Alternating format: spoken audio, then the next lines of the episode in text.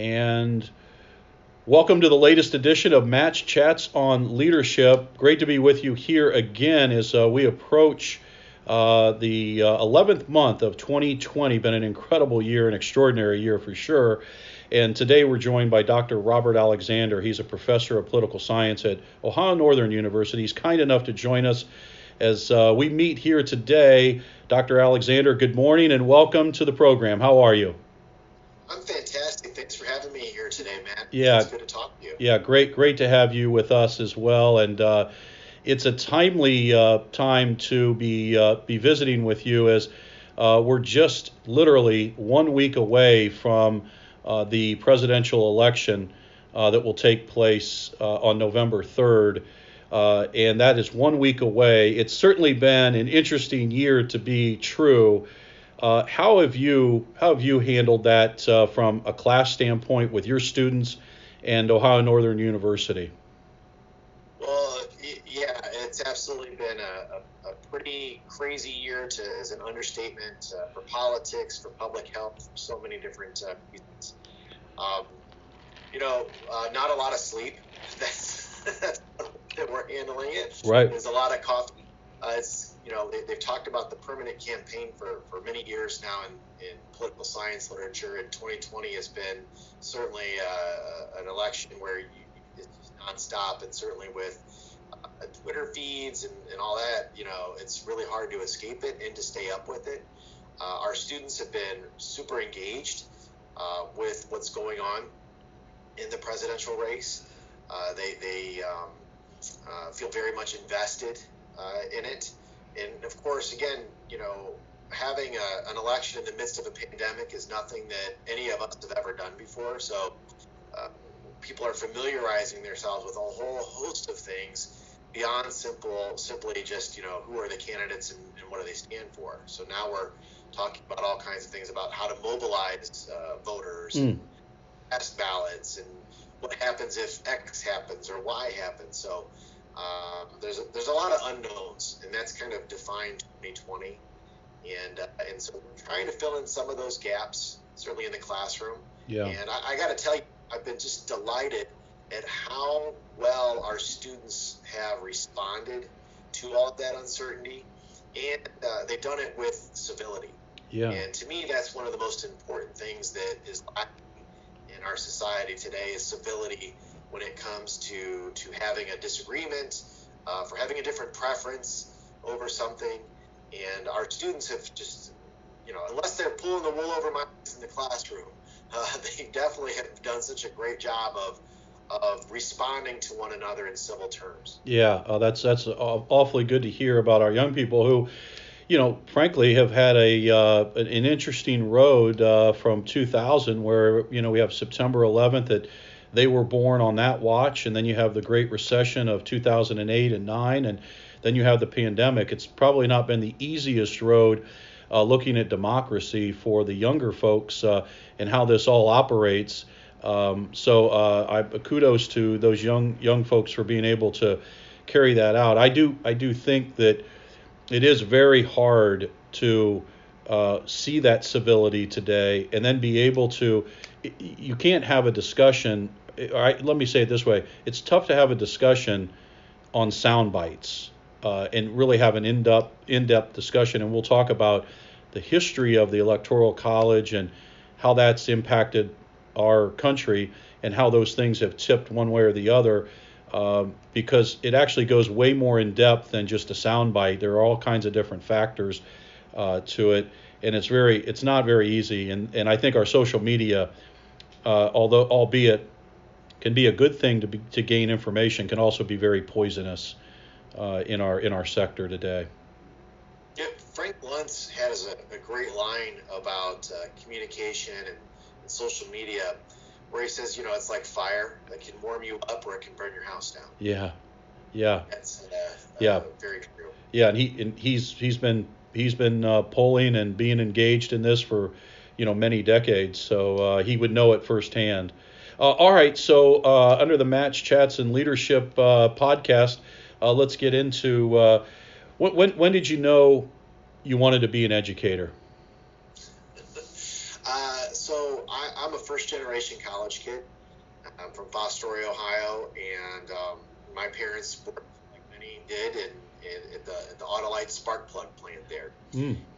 Uh, but uh, they knew one thing: they were going to send their kids to college, and it was always going to be something that we were going to do. Uh, it was never a kind of a, a second thought. But kind of being first generation, I didn't know much about like what do you do. I always liked civics. I always liked social studies. Didn't didn't love math, mm. uh, like many political science uh, students.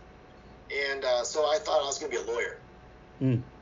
You know, that's the job, right? If you're going to do a a, a, degree in government or something, you, you become a political, become a, a lawyer. So uh, I was geared up for that, and then around my, started tutoring in college. Uh, my junior, sophomore, junior year, I really liked it, but I was getting my head set. You know, what do you do with this? Uh, so uh, senior year of college, I had a professor tell me, Ellen Wilson, she tells me, uh, you know, they, they, they can pay you to go to graduate school and become a professor. And I said, well, that sounds kind of nice. But I still couldn't kind of move away from it.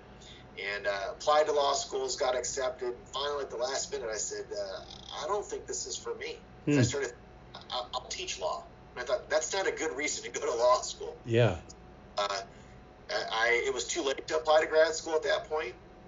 And uh, so I ended up working and uh, got my graduate uh, applications in, all that kind of stuff. And uh, thankfully, I didn't know what the job market looked like for a PhD in political science. I didn't know how much money they made. Ignorance sometimes is bliss, and yeah. I probably would have been afraid. Uh, and that's something I like to actually talk to, to students about. Sometimes fear can hold you back. And had I known, you know, how difficult it could be, uh, I don't know if I would have pursued it. And uh, I'm so glad that I did. And so, um, yeah, I got my, my degree there at the University of Tennessee in Knoxville and, looked back. Yeah, oh, very good. Uh, yeah, I, when I speak to college students and, and did for many years uh, on a communications front, uh, not so much in the political science arena, but in the marketing and communications, I, I did use that, that old cliche of, of uh, you know, follow your passion and the money will follow. Um, it doesn't always happen that way, but boy, uh, I always talk about the Sunday night blues and you won't have the Sunday night blues if you're doing something that you really enjoy. And I think that's really important uh, for students. Uh, and you found it out firsthand. Uh, so, Dr. Alexander, give us a, a few examples of uh, your early mentors and influences that may have directed you into your path. So, as I mentioned, uh, Ellen Wilson was our department chair there in history and political science at Ohio Northern. And uh, she was the one that gave me my first position as a tutor and she was very, very helpful uh, on that front. And I just mentioned how I was a little fearful. Uh, I mean, I, I, wasn't totally fearful, but I also was a little bit concerned and nervous. Nobody in my family had ever gone to undergrad, let alone graduate school. And uh, she had a heart to heart with me, and she said, "Well, were you successful in high school?" And I said, "Yeah." Have you been successful here as an undergraduate? Yeah. Well, why wouldn't you be successful in graduate school? Yeah. And I used that line on my own children, on my uh, you know, when you when you fight for something and you, and you, work hard, generally those things do work out for you. So Ellen was a she was a major uh, force for kind of just saying, you know, giving me confidence and give me that boost of confidence. Yeah. And sometimes you need that. Uh, in graduate school, I was so fortunate to come across uh, Anthony Nownes, and Tony Nownes, professor of political science there and he, he introduced me to a term that I've come to again use. You know, I, I like to adopt those things that you know successful people do. Yeah. Adopt them for your own and, and modify to, to your own taste. And uh, Tony taught me the term academic dad, and uh, he had an dad at the University of Kansas, so he'd kind of be my academic granddad. I, I hadn't met him, but you know that those genes, those academic genes, kind of flow on and really an, an academic parent is a mentor. And uh, you know and I, I, like to treat my own my own children uh, and, you know that means you're going to push them you're, you're going to root for them uh, you're going to try and take them as far as you you know meet them where they're at and take them a little bit further. Mm. it's interesting because when you have a little piece inside of them of course you want to see them succeed. And you know students they often when they you know walk through the commencement line, you know they're just getting their degree and kind of moving on, but it's the parents, it's the grandparents behind them that are standing a little straighter, right? Their backs yeah. a little. That pride is there. Uh, I'll never forget my own grandmother who had an eighth grade education. I, I was able to catch a glimpse of her uh, in the crowd when I was graduating. She had no idea what, what, what was going on there. And, uh, you know, I'm kind of getting a little emotional thinking about it right now. Yeah. It's those people behind you. It's, it's not the person that's out front. Uh, you're not out front unless you have people that have kind of been there to support mm. you and push you in all kinds of ways. Oh, that's well, yeah, very well said uh, for sure. Um, um, so uh, you get in, you you get your master's at, uh, the University of Tennessee uh, in Knoxville, and then you get your PhD. Um, and so it's in political science. Uh, what uh, you you've now written, you've now written several books. What was it about the Electoral College, which we're just a week away from, that you gravitate gravitated towards? Was uh, kind of just happenstance. I, I had a professor, another professor in graduate school, who approached me and he said, "Look, uh, nobody knows anything about electors. So when we go vote, we're voting for a slate of electors. These electors then vote about five weeks after you and I vote. That is the actual electoral college. Nobody knows who those people are. Uh, you might see their names, maybe, Mm-hmm. Uh, this was probably the, this is the late 1990s. Then would you do a little side project on on just finding out who electors are? No real theory there, just simply descriptive research. Who are they? Uh, so we could kind of get a sense of that. He said to be a nice footnote in American government textbooks, kind of what's their demographics. So I said, okay. We started doing that research project, but it, like I said, it was a side project. Uh, well, it turned out that individual ended up leaving the University of Tennessee for another position, so the project died with him. Frankly, we don't spend much time talking about Electoral College and, and graduate programs. There's not a lot of research on the Electoral College. It's kind of an afterthought. And so when I arrived at the University of Tennessee in Knoxville, excuse me, at Ohio Northern University, I, I had uh, I, we had a grant project I said, what would be a good grant project that we could get all of our students involved with? It didn't require a lot of background knowledge. And so I picked that project back up there Northern with undergraduates, uh, and we surveyed members of the Electoral College uh, from the 2000 presidential election. And we found out all kinds of fascinating uh, information from that that you know required us to continue that research. Now, um, like the ask and again I tell my students if somebody reaching out to ask you can you do it? You find the time to do that. And uh, and so you say yes. You have that hammer ready before they're even ready to use the hammer that was a lesson that my dad uh, had taught me you know working on projects all kinds of, in all kinds of ways. Yeah, yeah, for sure.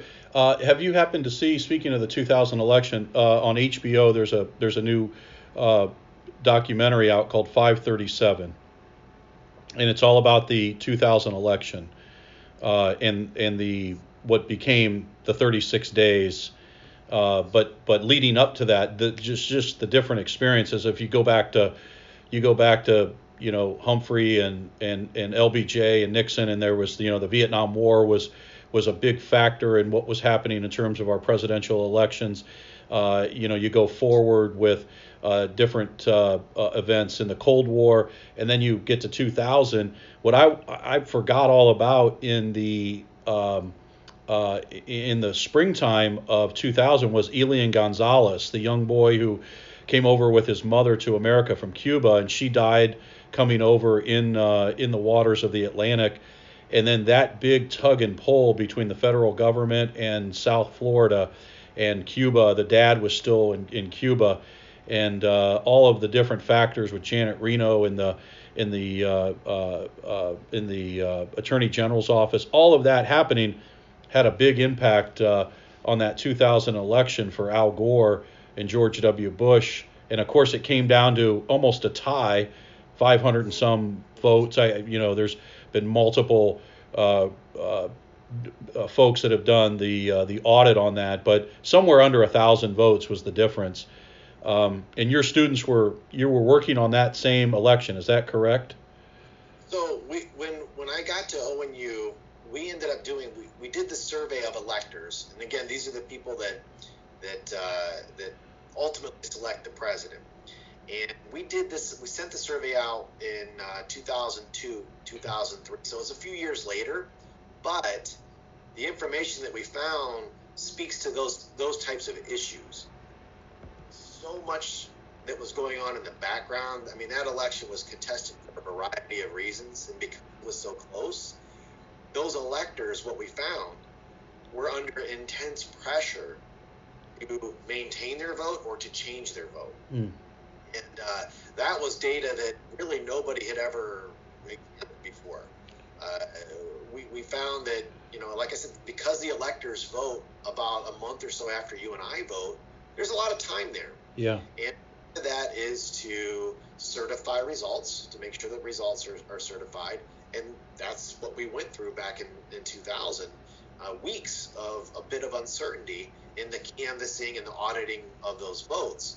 And what we found was a, a number of those electors, particularly Republican electors, because not only was the vote in Florida close, but the electoral college vote was close.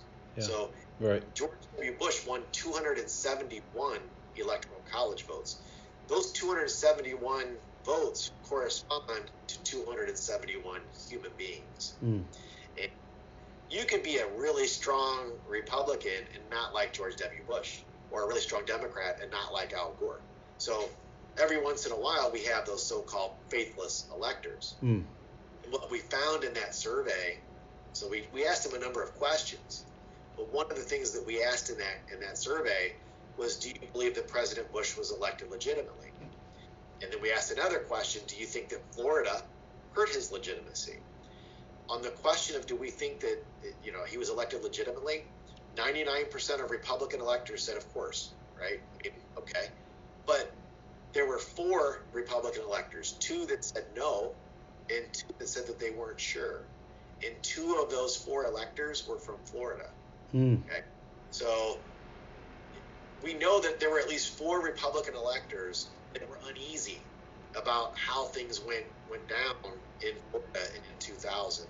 And the Republicans needed every one of those votes yeah. to maintain that election in 2000. So this was this kind of behind the scenes uh, lobbying that was going on that nobody had, had, had, seen before. And that's what I was saying that we had to do a survey after that to kind of find out is this normal? Do we find that this kind of behavior happens more frequently?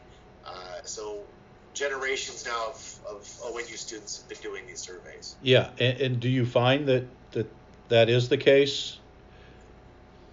Surprisingly, yeah. so what we found is that uh, in any election, so we started asking the question: Did you give any consideration to not voting as expected?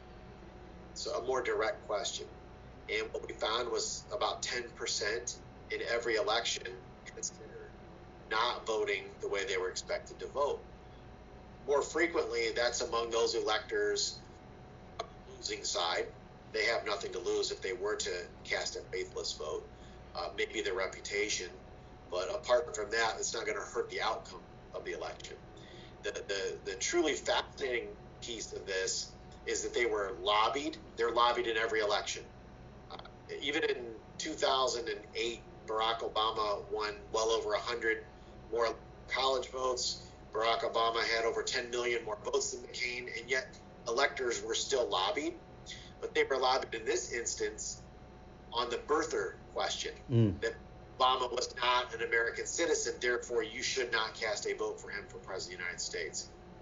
Interesting. Um, yeah, he won 365 electoral votes and was way up in the popular vote. Uh, so when you you think about um, we just kind of assume as consumers of of our American democracy that all of those once we cast our ballot and if if uh, uh, X XYZ candidate wins Ohio, they win the they win the 18 electoral votes. Uh, what you're saying is is it's not necessarily that cut and dry. It's not we haven't had it be real really contended, but look out, it's a week away, and that may be this may be the most. Which, and, and I'm not asking you to predict that, but but we're we're moving in that direction. Would you say? Well, I mean, this election obviously the, the rhetoric is ratcheted up, ratcheted up among Democrats and Republicans alike. Uh, I think that it's interesting because I've been getting calls from the national media on what do we do in a contested election, and I haven't gotten those calls in the past. Yeah. So I think it tells us a lot about where the kind of mental state is of the American people right now. That we expect that there's going to be it's going to be close, and that we expect that uh, there's going to be some controversy surrounding this election. Um, in in 2016, you know, President Trump uh, certainly he talked about, or candidate Trump at the time talked about, you know, rigged elections, and he talked about rioting in the streets, that Hillary Clinton was going to steal the election. I mean, we, we heard that uh, back then.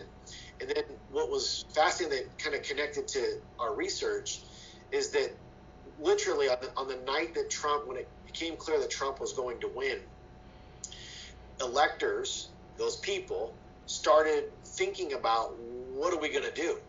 Uh, you know, is this the guy that we want in office? Actually, back in August, I had written a piece saying that both campaigns, Clinton and Trump, are likely to witness electors that are going to go rogue on them.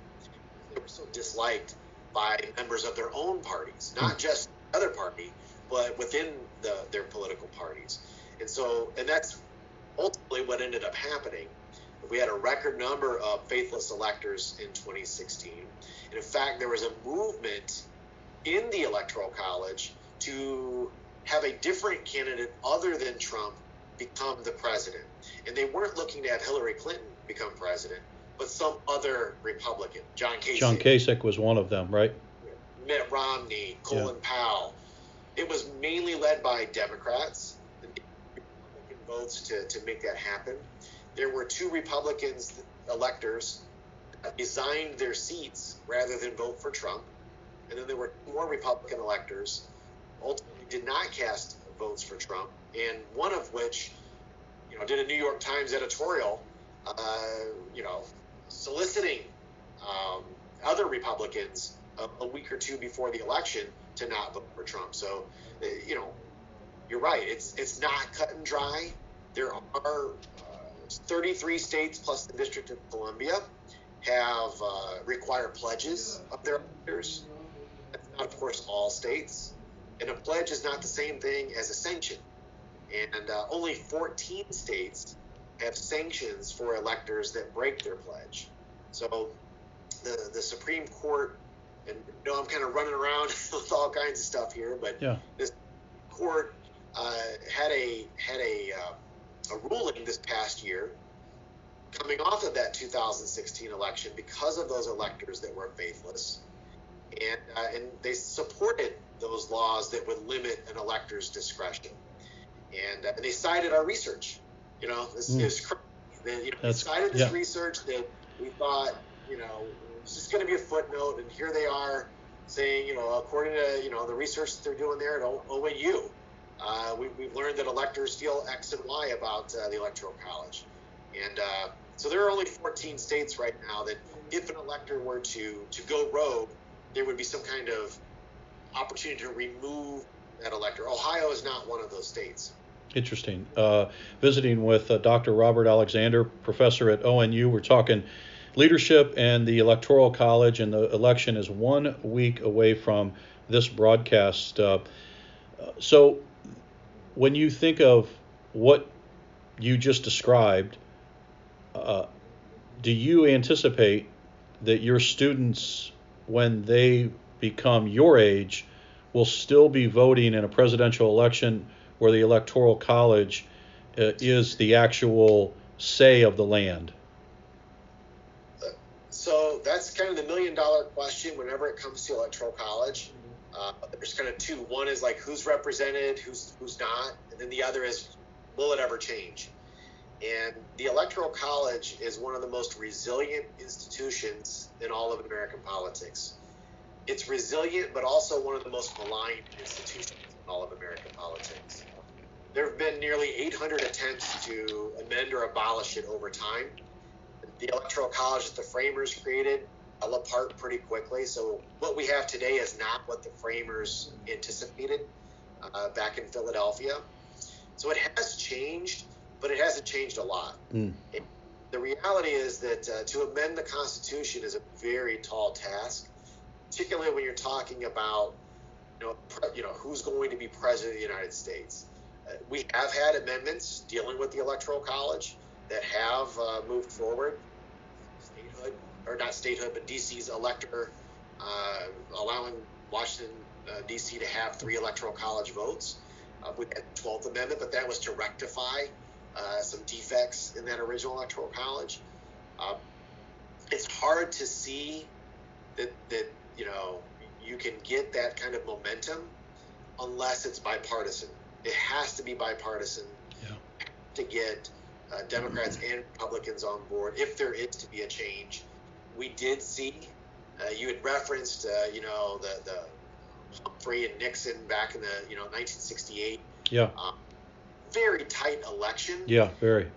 Third party candidate, you know, taking votes uh, in the Electoral College, and that precipitated a major movement to to get rid of the Electoral College. Yeah. To the where, you know, Richard Nixon was in support of getting rid of it.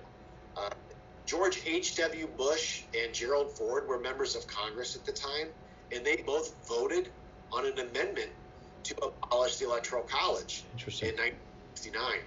And uh, that amendment passed the House of Representatives by a wide margin. Over 80% of the House voted to abolish the Electoral College back then. 81% of Americans were on board for a national popular vote in 1968, 1969. Uh, and in fact, it was 66% of Republicans and 64% of Democrats. Wow. So it was a partisan issue.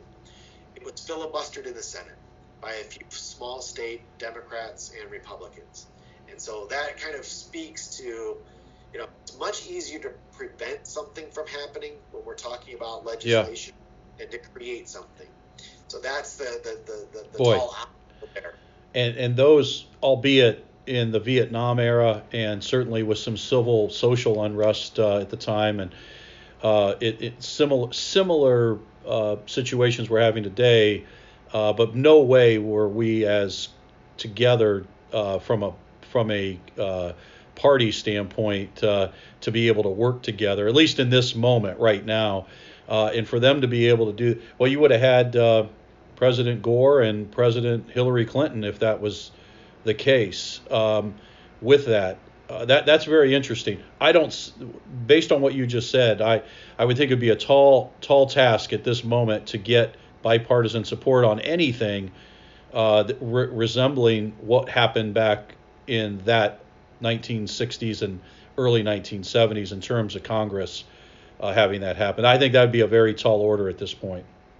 You, you, you know, you need to see people to see outcomes where either party could be harmed by it. Yeah. And uh, and I think that that's what would need to happen. And what's really interesting to me is you go back to the 2004 election, and it's interesting because a lot of the expectation of today, or what's going to happen next week, reminds me of that election. 2004, we really anticipated we're not going to know, you know, what's going to happen. Mm-hmm. We might have this popular electoral college vote split. We're going to have lawyers determine the outcome of the election, and all of that came to pass.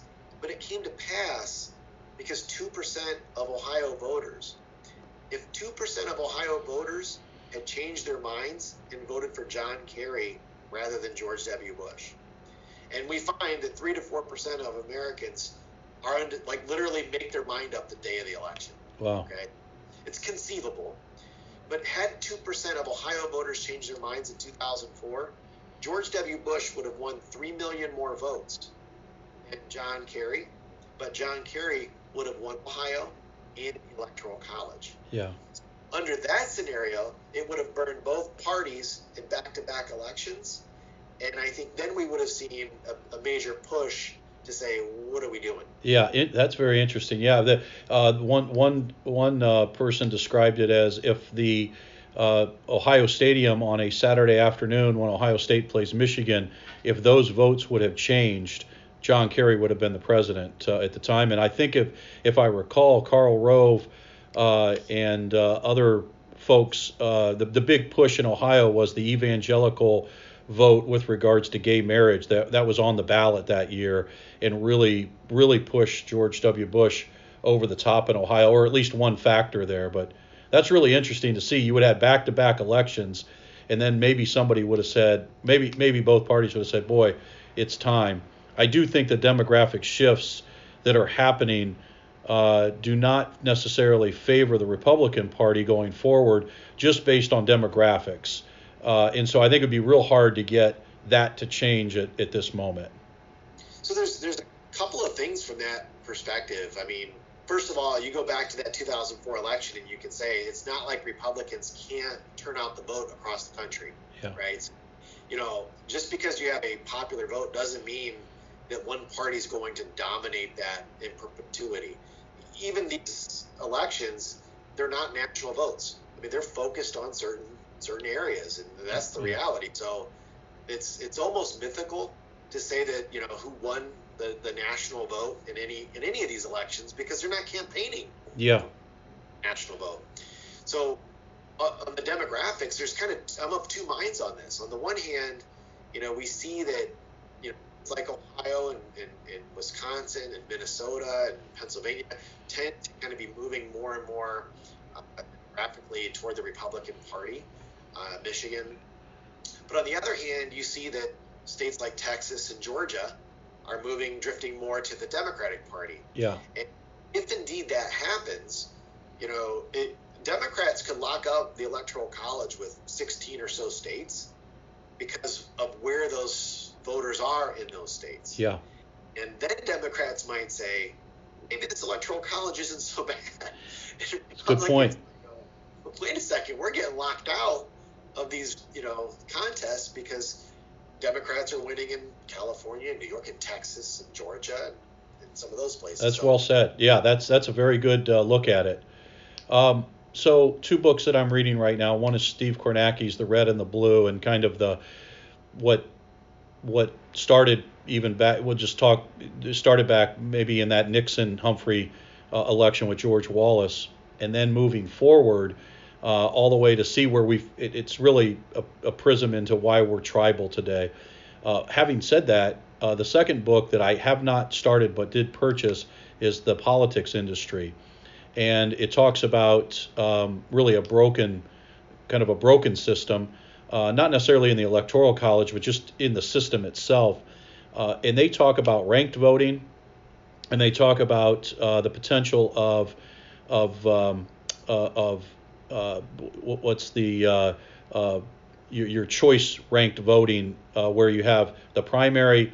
It doesn't matter what party you're a part of. The top five move to the to the finals, and then you do your top five choice ranked voting on that. Um, the other question that I would have on that is proportional electoral voting uh, is another concept.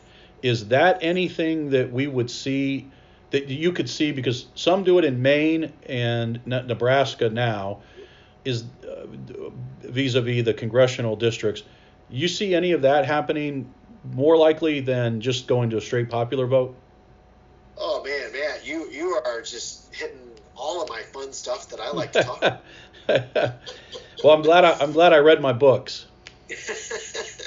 well, so I'm doing a, a series of, of columns right now on the Electoral College uh, and, uh, and, and the one that I'm doing right now is literally on, you know, can we see a move to district representation as proportional yeah. Interesting. Where, where, where, can the folks find that? Where can the audience so find I'm doing these. It, it, has been kind of funny because everything's been so politicized, but I'm doing these at CNN.com. Okay. One of the things that I get uh, on on uh, in response is that people can read past a headline and actually read the articles is that I like to pride myself on, try, on trying to publish opinion pieces without really trying to give up, you know, where I necessarily stand on it. Yeah. I want people to think. I, I, you know, most of these you know, you just mentioned the tribalism. If you bring up any Goya beans have become politicized. Yeah, right. right. Right. Everything's everything is political, but at the same time, you know, you, you don't have to.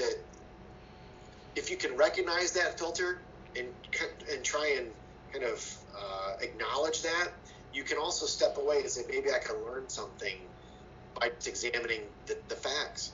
And the, the, the last piece that I wrote was literally that Republicans took aim at the Electoral College kind of recently because they felt like they were getting shut out of Electoral College victories. But now you see Democrats are, are angry at the Electoral College. Just a few years ago, a number of Republicans were arguing that maybe we should get rid of the Electoral College. Hmm. And one of the ways to change it was to move to district representation. So under that scheme, what happens is so in Ohio right now, if you win a state by the state by one vote, you get all of those electoral college votes. Yeah. That's to as winner take all. And that kind of skews results. It, it really doesn't reflect what happened on the ground. Yeah. It- you know, you get the, the full bounty, but maybe it's completely split in the state. Then in Nebraska, they said, look, no candidates are coming here. Nobody's visiting us. So let's have this district representation. And what that allows for is if you win a congressional district, you get an electoral college vote. Whoever wins the popular vote in that state gets those bonus two Senate votes. So uh, Barack Obama won a congressional district in, in Nebraska in 2008. In Omaha. Yeah. Nebraska otherwise. Donald Trump won a congressional district in Maine in 2016. So after Obama's second victory in 2012, a number of state legislatures, Ohio, Michigan, Wisconsin, Pennsylvania, Florida, started looking and saying, hey, maybe we should move to district representation because Democrats are turning out in droves in these presidential elections, and we could at least guarantee some representation in electoral college if we go to district representation. Yeah. So th- those were all Republican legislatures. Okay, you know you're, you're looking at the system and you're trying to game that system however it's going to benefit you. Democrats would do the same types of things. Sure.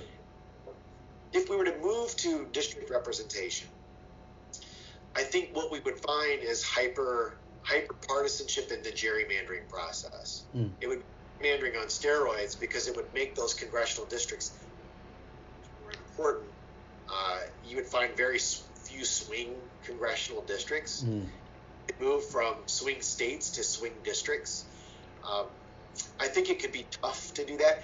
It could invite, depending on how the states do this, it could invite third party spoilers back into the process. Yeah. The voice voting would be one means to prevent that. Uh, I do think that it's hard to not look at our political system right now and, and see that it's certainly broken in a lot of ways. Uh, and so this is why you're hearing things like ranked choice voting, multi-member congressional districts, Mm. it kind of show that balance of what's actually happening in a congressional district. That it's not all or nothing. You might have a very divided congressional district, and so that way you get more of those preferences actually heard, and you you begin to negotiate again, right? And Yeah. there's just you know the, the the incentive to negotiate just isn't there under our current processes. Yeah, yeah, Th- yeah. It's very interesting. Um, it, it it just strikes me that uh, you said it. You win by one vote, uh, and you'll just never you'll never see a candidate uh, go into a certain state when they actually could maybe win X amount of votes uh, if it was proportioned that way, and that would give, in theory, it might give people more representation uh, because people because it's just not a uh, like you'll never see, you know, Joe Biden's never going to Wyoming. Uh, he's never going to Idaho. He's probably not going to Montana, even though that's they, they have a representative, uh, the Senate. Jon Tester's their senator. He's a Democrat. Um, that that in a perfect world, it'd be nice to see that where you get that proportioned, uh, and that uh, that would be part of it. But boy, that those are really, uh, Professor, those are really really good thought processes. Um, you just don't see any of it changing in the near future, right? The what what we have. what's what's really fascinating about what you just said is Donald Trump's not going to those places either. Yeah, right, right. right. We're going to if if we if the outcome of the state is pretty clear, no candidate is going to those states. Yeah. And so find 2016 94% of the campaigning took place in just 12 states. Right. So arguments for the electoral, and none of them were the, the least populated states. None of them were rural states. And so for those, the, the you know, the people that say, well, the electoral college, you know, flyover America would be forgotten. Nobody's campaigning in flyover America. Right. At all right now under the current process. Yeah. So, and I think I, am pretty sure you would see kind of like what you see in Ohio. If we had a, a, a, a more open vote, whether it's a national popular vote or not, candidates would go where the votes are. And for Republicans and Democrats, they're going to go urban, suburban, rural. They're going to go where their voters are. That doesn't mean that they're going to flock to the coast. They will go to those places, but there's people there. But they're also going to go turn out vote voters in, in places like you know West Central Ohio.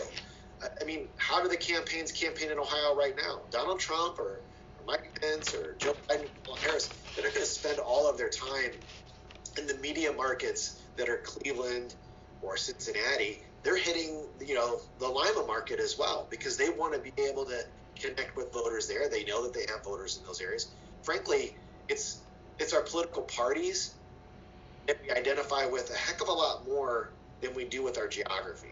You know, we consider ourselves Democrats or Republicans or independents far more so than we do Ohioans, unless it's like, you know, Buckeye. You know, the Buckeyes are Saturday. Yeah. It's our, our politics are determined by our partisanship. Yeah. Right? And that's really what defines kind of our ideology these days. And, you know, parties are nationalized. They're, they're not state by state um, so much anymore. There was a day when that was the case, but that's not necessarily true today. Yeah, yeah. Um, why do you think that uh, there there's been it used to be the cradle of presidents, Ohio? Why do you think that Ohio hasn't had a candidate for um, many many years in terms of being? I'm talking about on a major party ticket. Well, that's a great question. I mean, yeah, you're right. Like Ohio has, has been the cradle of, of presidents. Uh, you know, there's, I think, the, the biggest. It's hard. I mean, there's only going to be one person yeah. that's going to win. You know, win the nomination. Right. And uh, it, it can be pretty idiosyncratic.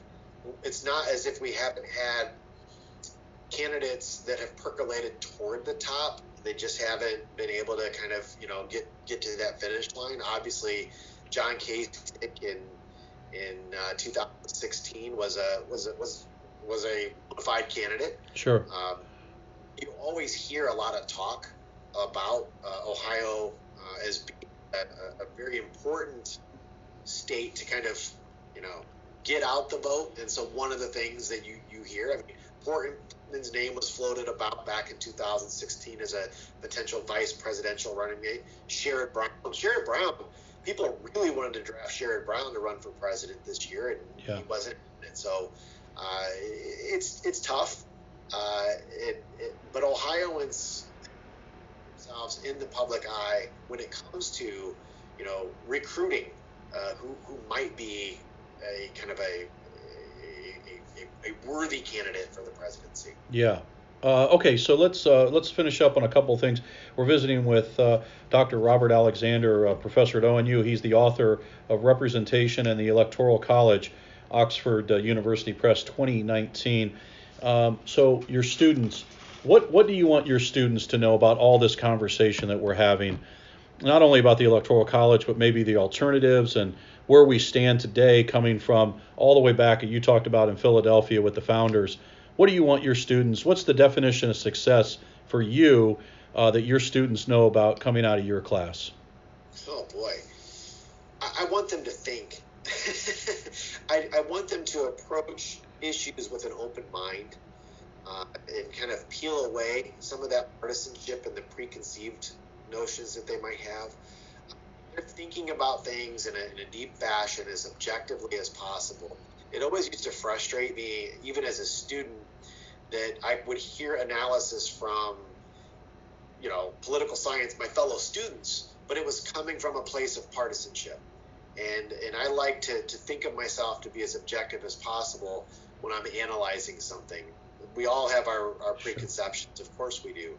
But, you know, if, if, if we see that a Democrat is doing something and we go, wait a second, under this circumstance, would a Republican do the same thing and, vice versa?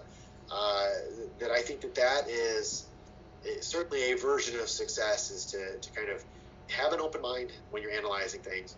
Um, you know, kind of on the research side of things, don't take no for an answer. Keep pushing. Uh, yeah. Even the research that we did, and I and I this frequently. You know, when you're surveying electors, you're trying to get something published. All people see are the successes, right? You don't see the failures. Mm don't see like when somebody kicks you in the teeth and you feel like giving up, and, uh, and, and they need to know that. Yeah. And and sometimes you know you can you learn from those those failures. And you say, okay, they were right about this. I need to change this. Or there's gatekeepers out there, and sometimes the gatekeepers don't want to let you in. Yeah. Got to keep pushing. And uh, you know, even when you're saying, you know, Oxford University Press, I got to tell you, it was really hard to publish the first book on electors, and, and I had been told no. Oh, this is the most fascinating stuff. It seems so inconsequential, and you're like, oh, gut punch. Yeah. And kept pushing for that. But the Oxford one is like the top of the line, and that's because I kept pushing on the first book. Yeah. And now it just it will become easier, right? Sure. Um, so you just don't take no for an answer. You just keep pushing it. You know, in a competitive environment, you know, it's just I played a lot of sports growing up, and uh, you know, you you got to hustle, and mm. that's academics. It's true at the workplace. You got to keep your hustle on because somebody else is is hustling too, and sure. uh, you know, play through the whistle. Yeah, for sure. Uh, all right. Uh, well, I, you know, you reminded me of something there. I've been reading Lyndon Johnson's uh, uh, books from Robert Caro, which are enormous books. They're thousand pages, and um, it, it was interesting. I I actually uh, last summer, two summers ago, I was in New York City, and on the way in, I was listening to Robert Caro's uh, on audio, and then I was reading his the, the same book as well, The Passage of Power, Kennedy to, to Johnson, and uh, Caro always talks about turn keep turning the page, keep turning the page till you find something and in research, and you reminded me of that with what you're doing with your students, uh, which is very admirable. Uh, ironically, I was up on the Upper West Side of New York, and I just arrived that day, reading that book, listening to that book. I run into Robert Caro and his wife on the Upper West Side of New York, wow. and had a brief conversation and told him how much I enjoyed his book. And he said, "What do you think of the audio book? It's not my voice. They wouldn't."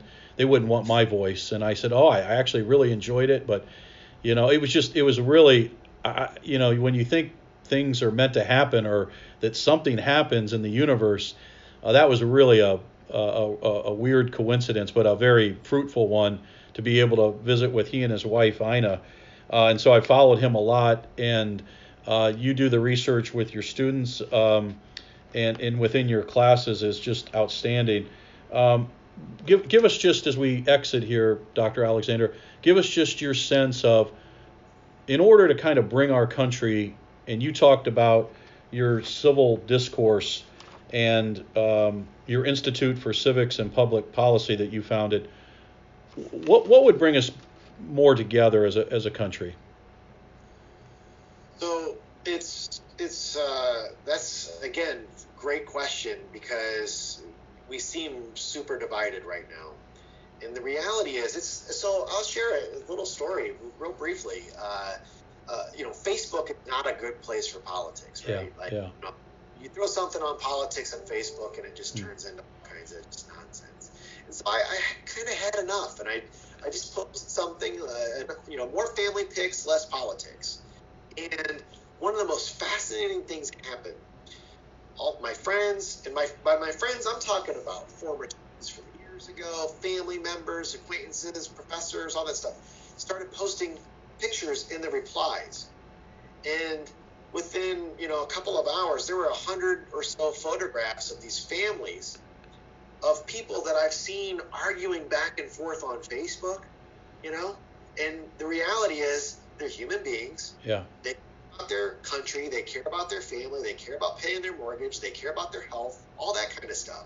They're just human beings. And sometimes we need to remember that, that every doesn't need to be so tribal. And um, you can disagree with others and you don't have to be disagreeable. Mm. There's a way to have a conversation with other people. Taking your ball and going home is a solution. So we do need to have difficult conversations. That we're not prepared to have those conversations. I think social media makes that harder because you can a you hide behind the screen, but b you can surround yourself with people that just think just like you. Yeah. Stay in that ecosystem. You're not gonna. We're not gonna make progress. So we need to kind of push one another to to to to feel uncomfortable from time to time Hmm. without feeling attacked. You know, It- Right. everything doesn't have to be an attack, but you can be uncomfortable. It's okay to have to defend, you know, why you think a certain way, Yeah. and to ask somebody else why they think a certain way. And I, the data will tell us that most of us agree on most things, Hmm. but the squeaky wheels are the ones that are driving, you know, polarization Yeah. and uh, which is one of the reasons for ranked choice voting and multi-member districts. Frank, we're going to have to have, I think, structural change, change it politically. Uh, we can also have these conversations as individuals within our own families. You know, we asked a, a question. We've been doing these polls. We asked a question: Do you think that uh, the Great Lakes poll? Do you think that you know has politics been difficult in your family and personal relationships? Like if you lost, you know, uh, friends, and like eight percent were like, yeah. Wow. That's not. No, you that's know, not good. You can disagree and still mean, you know, love somebody. It's That's okay. right. Yeah, yeah, that's right. I feel like I've had that my whole life, meaning, um, you know, that uh, I might be um, on one side or the other, um, and yet the one side that I'm on, most of my friends that I've been around happen to be on the other side, but have, are the dearest of friends. Uh, I just think recently it's become way more politicized, and part of that is you said social media, and then the silos we live in, where we only we only some some people may have no idea that there's an alternative to something that's on the other side of their issue because they don't see it. They they would never go to that publication uh, or that that that TV channel uh, or that podcast. They're just in their they're living in their own zone. Um, and that's why I think you know what you're doing. The more conversation, the more dialogue uh, that you give your students, uh, the the better. So, uh, Dr. Alexander, it's really been a pleasure. Uh, I know we we only met yesterday um, via phone, and uh, I, I can't thank you enough for being a part of this uh, podcast. Uh, if if you had if you just thought out loud, just in terms of leadership, uh, because this typically is a leadership column, um, but this is a fascinating issue for leaders. Um, of the of, of all the presidents from your lifetime, uh, who do you think? Um, you know, just a couple examples of what leadership looked like to you. Oh, well, you know, I think it's one of the things that I think is really important in any kind of a leader is empathy. Hmm. Being able to put yourself in somebody else's shoes, being able to kind of feel for, for other folks. Uh, there's one moment in particular that stands out to me. Uh, I've got three daughters, and at the time they were all in school, and uh, you know it was another school shooting, Mm. and, uh, and and Barack Obama gave a, a speech, and he he started tearing up Yeah. because you feel that he was a father at that moment. And uh, the thing about Obama that's interesting is that there's a lot of people that, you know, certainly don't like his politics, but generally speaking, thought he was a decent human being. Mm. And and I think that that moment of empathy certainly came through. Yeah. Uh, George W. Bush uh, had that kind of that empathy as well. Uh, you know, his moment there, uh, September 11th, uh, standing in the rubble and saying, you know, you know, I hear you, America hears you, the world hears you. Yeah. those moments there where you can kind of show that empathy um, and some vulnerability, which politics doesn't typically reward that, right? Yeah. And, and that's problematic. Yeah, that's um, yeah, that's so well said. Yeah. That's well said. Great reflections there. All right, so Dr. Robert Alexander, he's the author of uh, uh, multiple books, but this one, uh, the 2019 Representation in the Electoral College, Oxford University Press, and a professor at Ohio Northern University, the great Ohio Northern University here in West Central Ohio. Uh, it's it's a it's an awfully uh, great pleasure to be with you today, and thanks for spending your time with us. Uh, we'll check back in after the election and look forward to uh, uh, getting your thoughts on what action. Hey, hopefully it isn't like 36 days like Gore and Bush or more than that. We we deserve uh, something a little better in 2020, don't we? Well, a lot of the aficionados, a lot of the political nuts would love to see some kind of contested election. I am not one of them. Let's get this done and, and start moving forward. Exactly. Uh, thanks again, uh, Dr. Alexander. Always a pleasure, uh, and uh, really appreciate your time today. Thanks for having me. Th- this is the latest. I'm Matt Childers. This is the latest Matt Chats on Leadership, and you can see the column Sundays in the Lima News.